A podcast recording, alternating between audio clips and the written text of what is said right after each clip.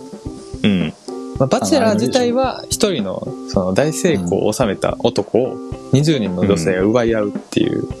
うん、なんかね、ドロドロした人間ドラマがあるんですけども、うん、はいはい、恋愛リアリティショーってやつかね。ああ、そう、そういう感じですね。リアリティ人間ドラマですね、これは。はいはいはい。あれが人間ドラマ。ほんまに。カメラ回っといて何がリアリティショーやと思う。リアリティショー。でちなみに、うん、台本あるやな、ほんま。ゆきゆきぽよっておるやないですか。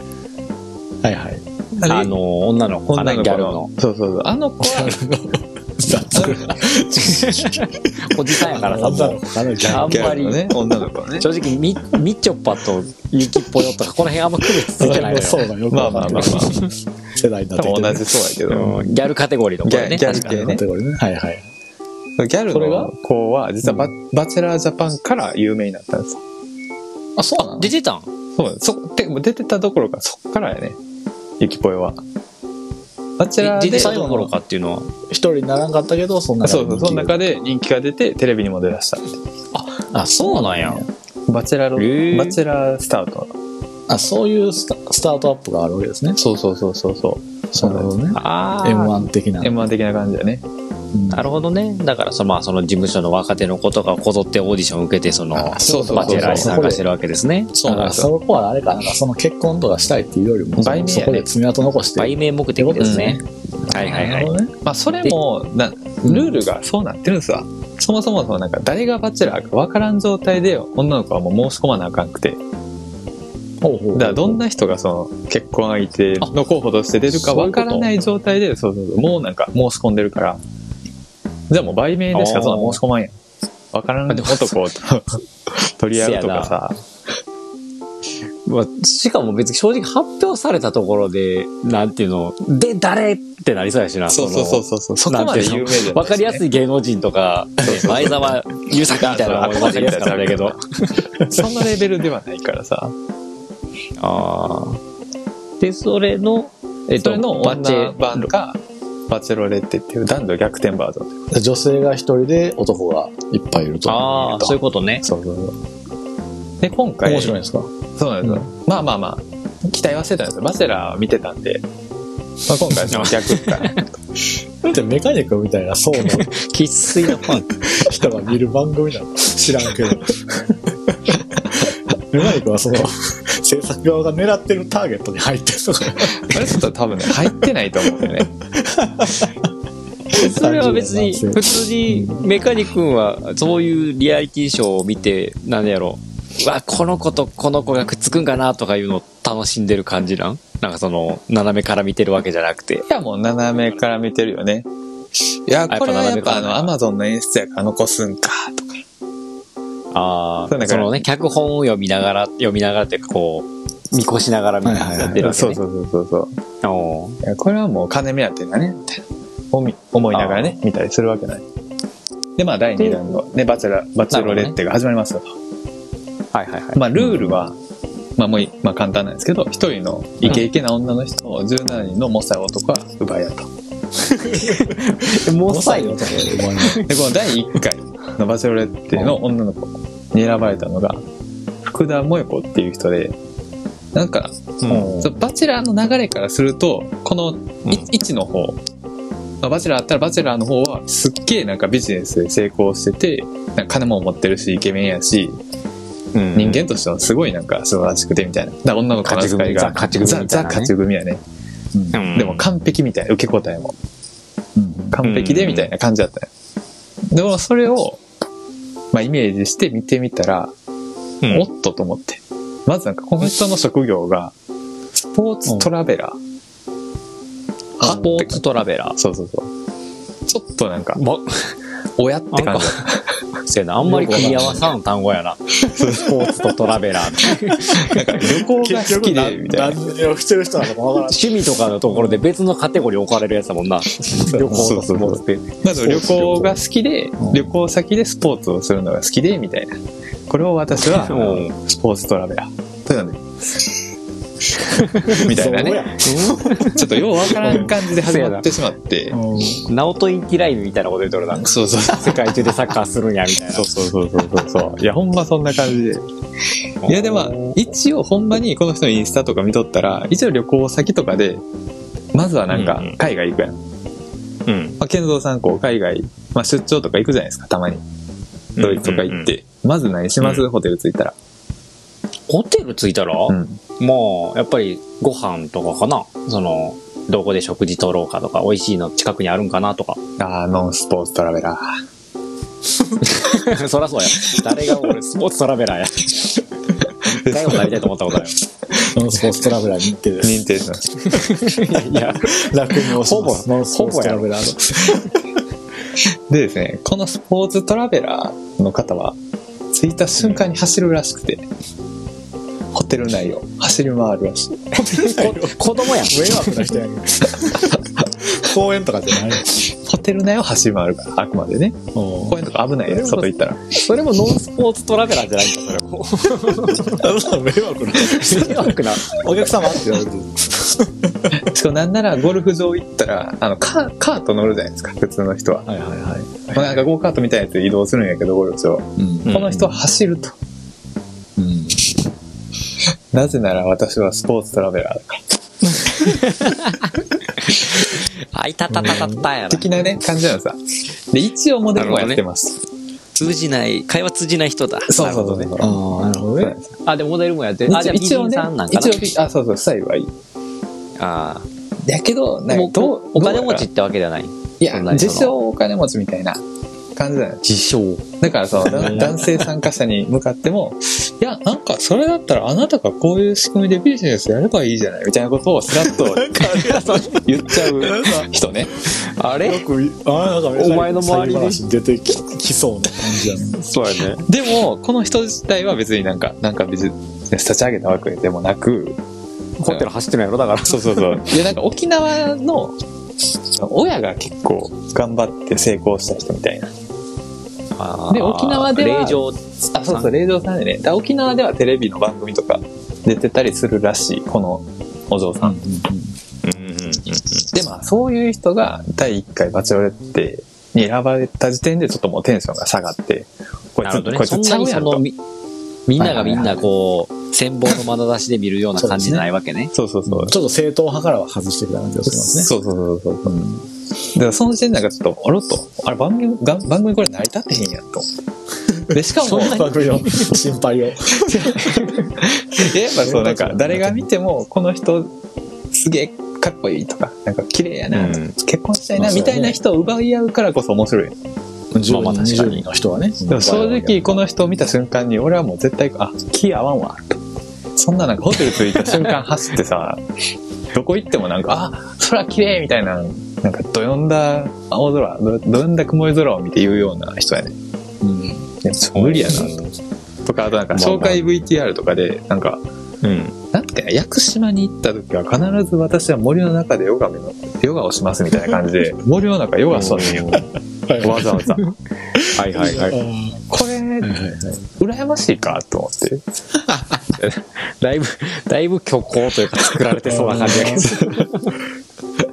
いやなんかいや男からして正直そんなさ魅力魅力あると思っていやなでも確かに綺麗に言えたんやけどないなあんま一緒に行きたくないかなそうそうそういやでしかもまあこれで、で男の方がなんかこうニートとかさ、なんかクズばっかりやったら別にいいや。うん。まあそうやね。気がしなってもらおうと下手したら、ね。そうそうそう。あ、紐なろう。でも男の方、うん、結構すげえやつが揃ってて、なんかもう、はいはい、あそうだ中国から来た実業家のコウコウさんっていう人は、どう考えてもその、あの、萌子さん、バチェロレット萌子さんよりも格上の人やね、うん。この人、あなるほど普段あのプライベートで、さなんか可愛い女の子を数人連れてクルーザー乗ってはしゃいでるようなタイプの人で、うん、おそうだなだから別にバチェラーと番組を通さんでも普通にそれなりのレベルの女性がそうそう一緒にいてるとそうそうそうでしかもこの人は別にわざわざライバルの多い曲に参加してなんか よ, よくわからないヨガをする人のハートを射止めなくてもねそうそうそういやでしかも実業家として成功しとって、まあ、この人自体は中国の人で、で、まあ、この人も親がすごい成功した人なんやけど、で受け継いで、でこの人が今社長をやってて、でさらに日本進出で新しい事業も立ち上げて、まあ、それなりにやってるみたいな人で、うん、で自分でも一応やる力もあってみたいなで日本語もペラペラで中国もペラペラでみたいな、うんうん、儲け取ってもなるほどねっていう人の時点でなんか成り立ってへんや番組として成り立ってないねはいはいはいはいさすがのバチェラーとはちょっとちょっとちゃうなと違う経路になってきたねそうそうそう、うん、メカニ君的にはやっぱりちょっと納得が今回のそのバチェロレテラロバチェロレテいってないよねバチェロレテはあんま納得いってないや参加者の時点で終わったあ一応終わったよあ終わったんや終わり方もひどかったよね結構短かったな何回かなはちかいとかだおなんか毎回何人ずつ減っていくんやあそうそうふたりとかさんにんとか減っていってほんほんほんなんですわそれはそいつが減らす人を決めるってことでルールとしてはなんかこうデートを重ねて減らしていく、うん、でそのデートがまあグループデートで萌子さんとそのじゅうしちにんとかっていう場合もあったら萌子さんとひとりっていう場合もあるしあでまあ、デートを重ねてあとなんかカクテルパーティーみたいなみんなでそのお酒飲んでパーティーしてちょっと喋ってみたいな、うんはいはい、そういうパーティーをしてで最後になんかローズセレモニーっていうのがあってバラを一人一人渡していくなんかそれ前も見てたなあっちらかなかのと話してる時もそうそうそうでこのバラの数がそうそう、うん、人数分用意されてないからどんどんどんどん落ちていくとはいはい、はい、あそういうルールです、うんなるほどね。ルールはあ了解了解。そうですね。これもまあまあ減っていきますわ。減っていくと。いやで参加者ほんまになすごいやつば多いんよな。中には紐っぽいやつもんねん。こいつ絶対紐プロのプロの紐やっていうやつもおるんやけど。はいはいはい。大体がなんかそのアーティストもおって、それなんかいちまいひゃくまんとかで買われてるような絵を描くアーティストも参加してて。ああそういうこと？すごいやん。そうそうそうそう。とかまあ、だいぶじゃあ書く書くというのは失礼かもしれないけどだいぶちゃうというかねそうそうそうあんまり役不足感があるわけですねそうであと普通やなと思ったら売名やったりまあまあそれがまあほとんどな気はするけど最後のね、うん、そうなんやけどそれは女性が楽しむ番組なんじゃないですか。女性はこれを見て楽しめるのかな。群がってきてるのが楽しいんだ。そうそうそうそうそうそう。あ、群がってきてるというとあれだけどね。まあ、ほんでね、あまりにほんで女の人のスペックが高すぎてもやっぱちょっと嫌なんじゃない？女性って親近感が分かんのかな。なんかさ、女の子の読む少女漫画もハーレ男めっちゃかっこいい男が集まるけど、大体主人公の女の子ってあんま冴えてないパターンが多いやん。あ、花より団子とかあるじゃないですか。はいはい、そうそうそうそうそう。あれもさ、あの御曹司みたいなやつな。あ、相手はイケメンたちの エフフォー がさあったね。 エフフォー がな、何だっけ、つくしちゃんをな取り合うわけよ。ああ、つくしちゃんはそんなにあの貧乏で苦労してると、まあ、性格は良くてっていうところで男たちがつくしちゃんを取り合うと。そうだから結局そのあまりに高嶺の花みたいなポジションにしてしまうと自己投影が多分できへんから、結局ある程度自分を投影しやすい、まあ、ちょっと庶民だったりそこまで飛び抜けてないところにやっぱ設定してるんじゃない？おそらくやけど女の人は、ね、なんか間違った方に走ってる気がするけどスポーツトラベラーはまたちょっと違うけどヘイトもそうだよね絶対あれやから詐欺の匂いがプンプンするけどな自分の非を絶対に認めへん人で、はいはいはい、もうなんか何言うぐらいとも自分が正しいみたいな、そうそう、女の人が、でもそれを多分かっこいいって言ってる女の人もおると、一部で。ああ、なるほどね。こんな強い女像かな。歪んだ、歪んでるけどなそれは強さではないぞとそうそうそうそうそう、うん、まあまあでもそういうちょっと炎上商法じゃないですけど、それも狙いなんじゃないですか。まあまあ多分ね、はいはい、そうだと思いますよ。で最後結婚するまでえ結局最後付き合うのがゴールやね。そうそうそう、結婚を前提に付き合うのがゴールっていうルールなんですわ、ほんまは。うんうん。でも今回やらかしろって、はあ、おう選ばんかったと。誰も誰一人選ばんかったと。そう、最後二人残って、うん、ルールとしてはやっぱ一人選ばなあかんから。じゅうしちにんの中からおでそのためみんな競い合ってるからなんやろな、まあいや脚本はまああるやろうから、まあ選ばんかった理由はちょっと置いといて、選ばなあかんルールやから選ばなあかんってで選ばれんかったらルール違反だって感情になるの？そうそうそう見てる人っていやもうもちろんもちろんそうです。分からんど。どうでもええな。今まで引っ張っといてないねんってのあるかもしれない、ね。そうそうそうそうそう。ああ、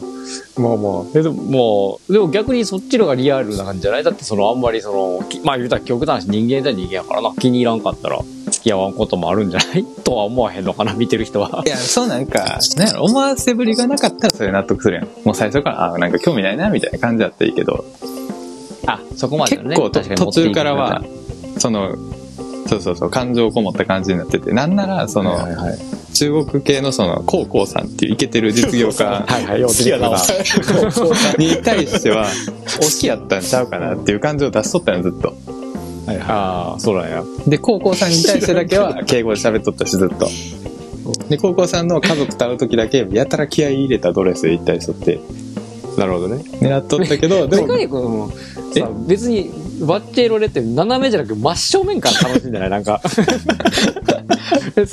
ょっとハマってるやん普通に、まあ、そういうとこはね普通に楽しんでる人よね、その物言いはそういうとこは、ね、そういう楽しんでないと選ばんかったっていうところで怒らんやろ怒りわかんやろ。いやいやルール違反はあかんやろと思ってルール別に知らん脚本があるんやからちゃんとルール通り守れやと。そういう脚本だっただけじゃないのかもう選ばんでパターンね。スタジオで誰かが見てる、うん、あそうスタジオでナイナイのふたりとシェリーがあナイナイのふたりやるよね。そうそうそうあはは見てなるほどねちゃちゃ入れるみたいな。はいはいナイナイもよあよくあれやんな お, みお見合い番組よくしょったもんな。あそうそうそうそうあしょったね。あなんか街、ま、なんか田舎かどっかのところに嫁を離島みたいなところでな。あそうそうそうそうそう、うん、これお姉ちゃん応募したやつやねアグレッシブあれかあれやあれね。いやあれは俺昔ちょっとたまに見て面白いなと思ってたよ。あっちの方がよっぽどリアリティがあって面白かったよね。あれはリアルやからね。うんまあ、こっちはリアルじゃないっちゃリアルじゃないからね。一応ね。うん、なるほどね。っていう番組でしたね。ルール違反すんなよと。でもルール重んじる人やからね。まあまあまあ。いやでもほんまになんか全一瞬タイトの魅力に感じれんくて、俺の感覚がバグってんのかなと思って。そのえっとそのスポーツトラベラーね。うん、はいはい、はい、なんかみんなでワークアウトしようみたいな会があって。こう海辺でなんか全員で本気のワークアウトをすんねんや、あのビリーズブートキャンプみたいなやつ。はいはいはい。でもう汗だくでもうえらいカリキュラムやな。死にかけてるような時に全員が死にかけてるような時に、うん、なんか苦しい時は成長の時頑張ろうみたいなことを言い出して、なんか、うん、はってなれへん。あ、そのそう女の人がね。スポーツトラベラーが。そうそうそうそう。あいやー、ちょっと魅力ないなと。何がええんやろこれ。全部見たやろ。え全部見たけどね。全部。ハマってるよ。漏れなく載せられたけど、いや、何やこいつってずっと思ってたよね。なんか、やったら、こう、人を詰めるのが好きで、なんか、私のどこがいいの教えて、みたいなことを序盤で言い出すね。いや、そんな、あったばっかりやからさ、わからんやぞ。うん。いませんな。で、その出演した男の方は分からんから、いやまあ完璧なように見えますみたいな、うん、いや綺麗やしみたいな、うん、ことを言ったら、うん、なんかいきなり怒り出して、うん、えなんか私の魅力その綺麗なだけなのみたいなことを言い出して、うん、意味分からんくない、いや序盤やから正解ないなそれ、そうそう、うん、すごい嫌いやっただけやんと思って。みたいななんか急に急に男を詰め出すことがあるね。見るのやめろ。いやいやそれだからこそなんか結局どうしたんやと思って。あその彼女がね。そうそうそう。で自分は人にはなんかいや人生の目標は何ですかみたいなことを言ってすごい詰めたりすんねん。答えられへんかったら。うんうん、けど自分は何もこう定まってなくて。どういう基準で選んでるんですかって言われてもいや分かりませんみたいななんか相手は何かが分からないからこの場にいますみたいな真実の愛を知りたいんですみたいなよう分からんことを言い出したりするけど、うん、なんやねんこいつと思って で, でも結局落とす基準が見てたらめっちゃ簡単でもう最初の方は背低い方からどんどん落とされていくさ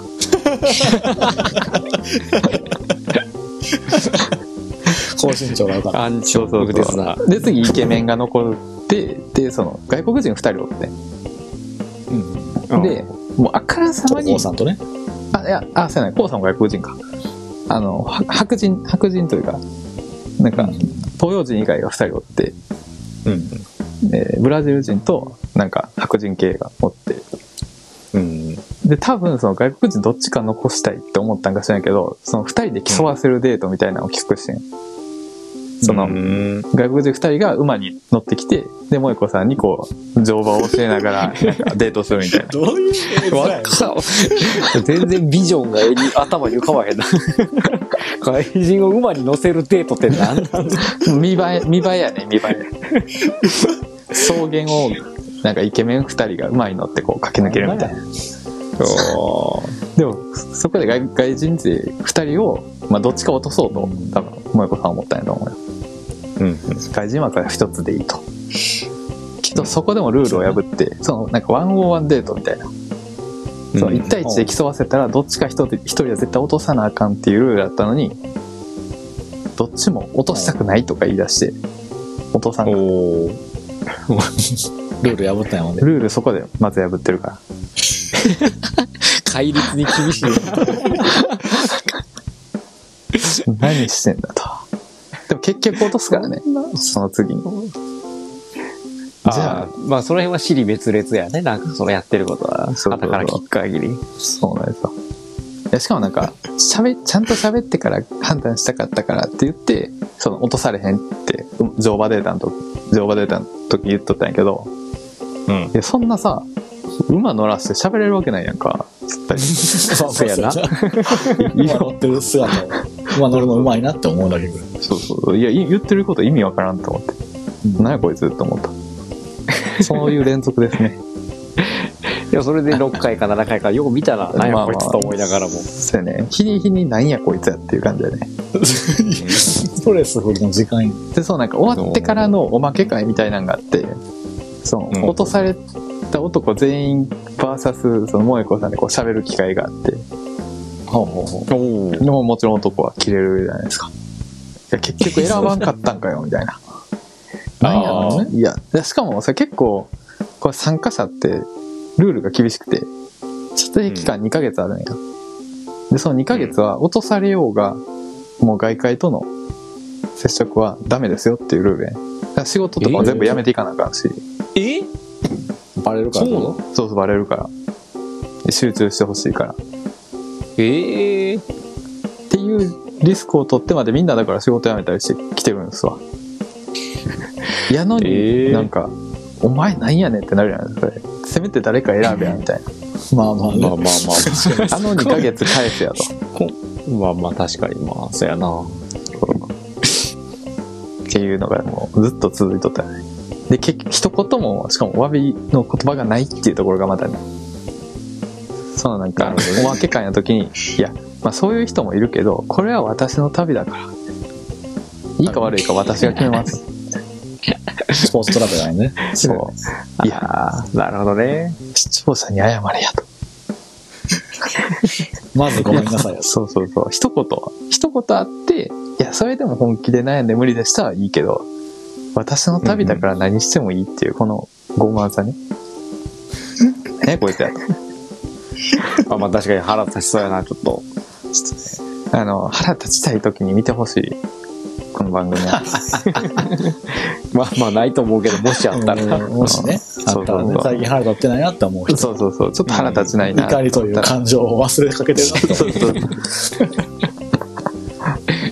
えー、萌子さんでしたっけ。萌子さんですね、はい、アマプラでアマプラでバチェロレット調べていただいたら見れるんですけど、はい、怒りの感情というものを思い出させて喜怒哀楽だね、どうだけ欠けてるなって思ったらそうそうそうそうバランス取るためにやっていただければぜひ、あ、ぜひね、そういう楽しい番組を紹介してくれるいや一応楽しいよ、一応楽しい、見て見て怒るような人が楽やろ求めるのギリ愛まではあるけどどう求めんぞ誰もでも一応一応楽しみはあるよ、その人の成長とかね、最初なんかないもないをしとった人がめっちゃしっかりしてこうグイグイ押す系になっていったりとか、そんなはちかいで変わるわけないまあまあまあシナリオやもん仕事も辞めてないよ、にかげつ別に特に監禁されてないよ、別に変えてるし、接触しまくってるよ、ネットでやり取りしてるよ、 ライン しまくってるよみんな、いや収録何時からやって言うてルール的にダメやからさまあ連ドラの収録と一緒やと思う。しかもあれや、その家も準備されとって、うん、男側にみんなここで住んでくださいみたいな、ああその合宿所みたいな、そうそうそう、でそこで喧嘩発生したりもするみたいな、空いてる時間になんか昔からそういうの変わってないな、なんか相乗りとかもそんなんじゃなかったってましたけどそのやり方いまだにウケるんかな見えねえけどね、まあ見る層が二重三重してるんかもしれんけどな、ね、まあまあまあ常にじゅう代の子とかがそうそう見てるんかもしれんけどな、争いもあんま起きてなくて今回なんか多分ほぼ全員売名できたんやと思うよなんかうち一人は売名って言っとったしなんかスーツを、まあ、スーツの素晴らしさを広げるために来ましたみたいな言っちゃってるやつもおったし、好きな女性に巡り合うためじゃないそうもうスーツの素晴らしさをみんなに広めたら本音漏れすぎやろっていうぐらいやから、うん、けど隠してくれよだからなんかなこう本気度がなくて、でもあんまり揉め事もそこまで多くなくて、あ、ほんまはこの恋愛のね本気のドロドロした感じをちょっと見たかったのにってことね。そうそうそうそう、奪い奪われの感じ。バチェラーの時は結構ドロドロしとって、そこら辺が 女,、ね、女の子同士で男を奪うみたいな感じだったしだと海外のバチェロレッテは殴り合いとかあんねんあ、海外が元なん、あ、そう、元が海外、そうそうそう、ああ、なるほどね、セレブ、セレブの女の人を、そうそうそう、なんか男は奪い合うと、男だが奪うみたいな、えで殴り合うみたいな。もうそれだけ日本に持ってきたけど、あんまりいい人来なかったよ、見つからなかったよ。いやバチェロレットという企画だけ持ってきたけど、まあそうやね、多分期待しすぎたよね。バーヤウにふさわしい女性が多分スタッフさんを見つけられなかったんでしょうね。そうこういう番組出てくれて、まあそうでしょうね。まあそうね。はい、なかなかのなかなかそんなんおらんよね。その分かりやすくその魅力的な女の人っていうのもね、ないと思いますよ。うん、えー、いやそれ綺麗な人とかはね。あのいい性格いい人はいくらでもおるやろうけど、そのステータス的に分かりやすくこう勝ち組みたいな感じの人ってなかなかね、なかなか番組な人はいないと思うし、いたらまた別の形でもすでにメディアに出てるのはそうそうなのよ、多分やけどそんな形で出てこんと思うね。ああ本当にゼロが発掘するというのは世の中へのね、その自分をちょっと出したい売名したい人たちのなんかちょっとした温床になってそうですね、そこは。いやそうなん、ね、バチェラー界隈は。そうそうそう。いやー、まあ、そういうのが面白いよね、だからね、その恋愛というあれじゃなくて、もうなんか優勝したら シーディー デビューみたいな。ああ、面白くない。そっちの方がいいね。ああ。売名特化。売名特化型番組ね。でも海外は海外結構そういうのあって。まあ、売名じゃないけどもう賞金がかかってるその男女リアリティ番組みたいなのがあって複雑やな。そう、Are You the One っていう番組、これもアマプラで多分いちわだけは見れると思うんやけど、うーん、なんか科学的に相性のいいカップルを、まあ、男じゅうにん女じゅうにんおって、でそのじゅっ組、うん、科学的に相性のいいじゅっ組ありますと、じゅうにんとじゅうにんの間で、うん、でそのじゅうカップルを人間が直感だけで決めて、全部当たったら賞金何ぼか忘れたけどひゃくまんドルみたいな、そういう感じの番組です。だから結構本気で相性確かめなのね。もうやりまくるし。ああえ、普通に体の相性みたいな。あ、もうそうそうそうそう。遺伝子的にどうとかもやっぱ考えられてるから。へえ。結構そういうジャンルのメカニック見てるんやな、恋愛ジャンルのやつで。この界隈は結構インド人に教えてもらってから見てるかもしれん特殊なルートやの入り方おかしいやろ。いやインド人界隈で、あ、何だっけな、ビッグボスっていう番組があって、まあ、これも似たようなやつなんやけど、めちゃめちゃ流行っとって全インド人が見とって、はい、嘘つけ嘘つけ、ほんまほんまほんま、いやほんまに、いやほんまインド人界隈でめっちゃ流行っとってまあなんか複数のバチェラーが同時進行通るみたいな感じなんやけどね、そんな感じでしたね。まあこういう界隈の番組いろいろあるんでね、これからも多分出てくる。うん、次はムカつくやつじゃなくて面白いやつを教えて、普通にそうやな、ね、これ面白かったよっていうバチェラーは普通におもろいと思うけどね。なんか恋愛リアリティショーっていうジャンルがもうほんま興味ないからな、もう。そうですよね。もう理解はちょっとできないですね、うん、そうなのよね。あんま見る気がしないですね。まあそれはあるよね。一番理解できないジャンルかもしれないそうやな、あのテレビ番組の中で、うん、将棋とか見てる方が面白いな、うん、クイズとか料理とかの方が面白いかもしれない知らんやつと知らんやつの恋愛ってほんまマジで興味ないからな。うん、そうね。だからしたらメカニックみたいにそのマイナスの感情を抱くことになるけど、そうそうそう、あ、まあそれで多分イラッとすることあるかもしれんね。多分イラッとする。まあでもなんか多分途中からこう応援したくなるっていうのがミソなんやと思うけどね。ああ、推しメンだったよね。そうそう、推しメンができて、そうそうそう。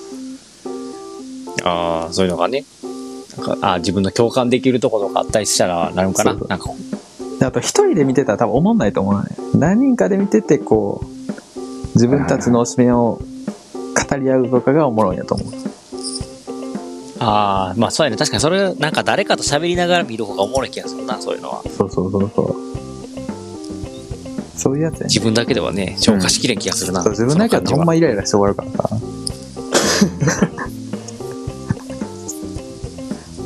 ぜひ、ね、じゃあそういうのを彼女とかと話しながら見てたの。あ、そうそうそうそう、うーん、ぜひね皆さんも何人かで語らい合いましょうもし感想があればツイッターでねつぶやいていただいたらすぐ食いつくんで。そうですね、私ももし見てたという人がいればぜひツイッターもっと語りたいと、はい、この話について、はい、もっとバチなんかをやってくれという、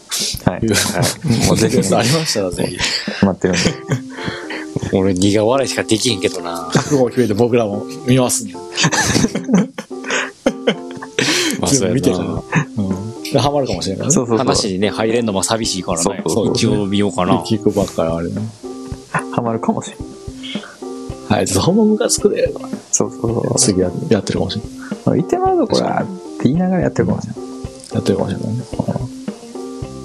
じゃあまた。まあそういう感じでね。ありましたので。まあまた、はい、はい。そうですね。はい、一応ね、あとまあお便り一通来てたので、まあそれ読んどこうかなと思うんですけど。はい。でももうお時間じゃないんですか。お時間で。意外とそうですね。もう一応。よ読みましょうか。